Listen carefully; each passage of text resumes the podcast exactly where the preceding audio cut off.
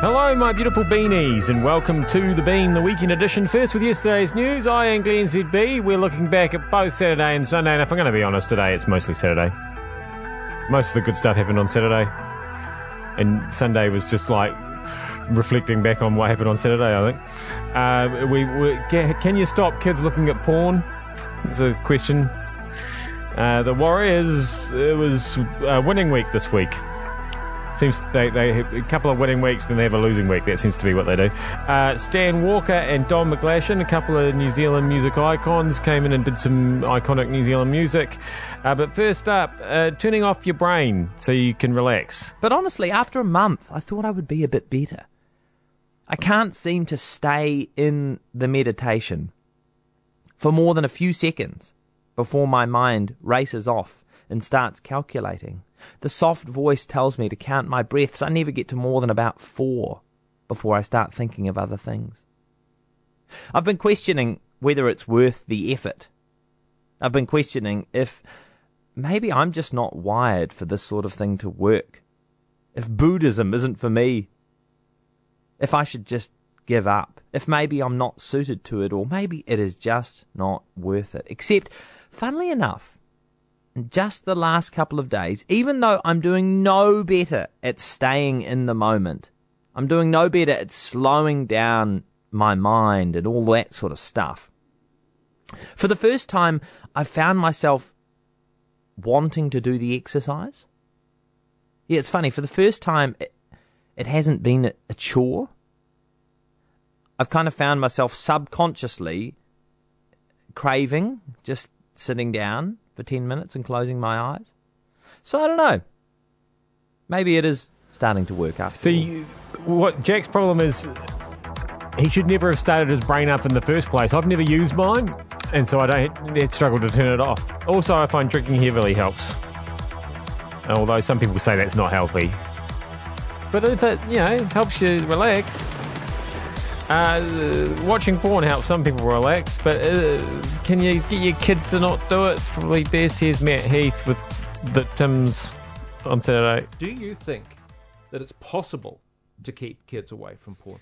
Well, if you consider that they're not allowed on Instagram, but they are, and they're not legally allowed on Facebook, and they are, I mean, how what what, what restrictions? I mean, are you going to have to have some kind of what, like show your ID?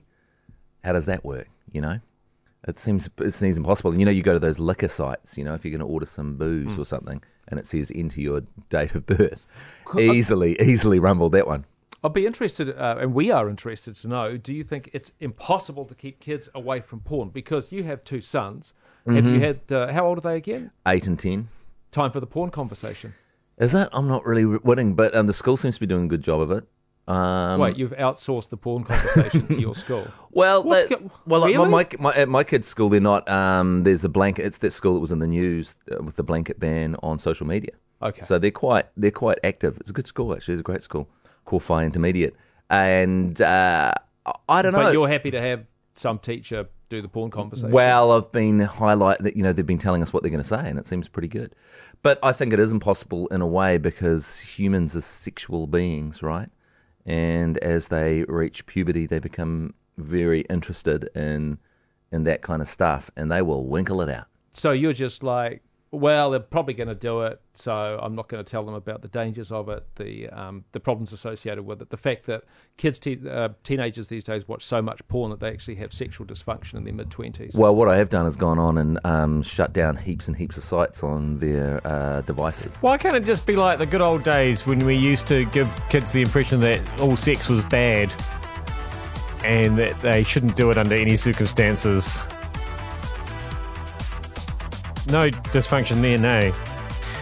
Um, the Warriors not dysfunctional at all on Friday night. They did the business against the Knights. Here's uh, your main warrior, Shaun Johnson. Let's let's look at it seriously, realistically. You are in. Well done. Uh, yep, yep, that's what we're working for. So, um, you know, whether it's at this stage or, um, you know, in the upcoming weeks, you know, I think it's important we pick up whatever we can just to secure that spot and, uh, you know, really make a, a push for that, you know, sort of top four. Um, you know, obviously people are talking about us just, you know, securing a spot in the finals, but I think, you know, we there's something there that we can really work towards, and um, that's what we're getting excited about. Fantastic to hear. I'm just so glad to hear that because with three games to go and you look at the points table and other teams having to play other teams, it's right in front of you, isn't it? Yeah, it is. Um, you know, it's important that you know, regardless of you know who's playing who, um, know, or where you're playing, you know, you're looking at improving, especially at this time of year. I thought, you know, a couple of weeks back, obviously, um, you know, we we had some performances that we oh, let's not go there. with, Nah, let's not go there. over the last couple over the last couple of weeks, you know, especially against the Dragons, um, and then backing it up last night was, you know, was really important for us. So, you know, if we can keep, you know, on, on that path, then, you know, hopefully we will find ourselves up the top of the table come the end of the year. Well, I'll just park my own car in cliche corner here, Shaun, and say momentum, but it is about momentum. We started, remember, with five wins. We've gone back to back only, what, I think this is the second time since that. Do you, and you like the way that Martin says we there when he's talking about the Warriors? Now, I wonder if it was one of those weekends where they'd lost, whether they, it would still be we or whether it would be you. I I have to go back and, and check. Uh, we, we've, we've got a couple of uh, Kiwi pop icons uh, to finish up with. Let's start with Stan Walker. For our listeners who, who maybe haven't seen the documentary and haven't kept up with everything that's been happening uh, in with, with your health over the last year, what is? What, can you just tell us what happened? Um, last year I found out I had stomach cancer and got my stomach out and other things out and a few organs. I'm kind of like just the heart and bones now. It's a it's like you say that quite quite flippantly, but this is like um, something you've been concerned about. With it's like a genetic thing, right? yeah, so we um, it's a gene that's passed down. Like you get tested when you're like 14, 15 to see if you have the gene. And so me and my mum had the gene, and the gene is called CDH1, and basically it's a stomach cancer gene, which also can be spread to the breast or um even the bowel. So yeah, it's a bit of a um like not a good kind of gene to have. No. Like you know, like oh yeah, I've got the gene for being tall, or I've got the gene for singing. Well, we've got the cancer gene. oh man! So you knew a few years ago that you had the gene? yeah, no, I've known since I was young, since Yeah. I was a young teenager. Um, and we just get tests every like year, every second year or something like that. Every two years we get like a colonoscopy, endoscopy, or whatever. Right. Um, I've had a few more checkups than probably most most of my family, uh, just because I've had like different kind of problems and. but um, yeah, and this last one, yeah, they um found cancer in my stomach, so kind of just yeah, it all happened real quick, really.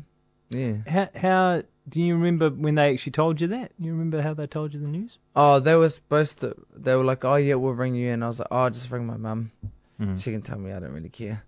And then my rang, mum rang me after I got my test done, like about a week and a bit later.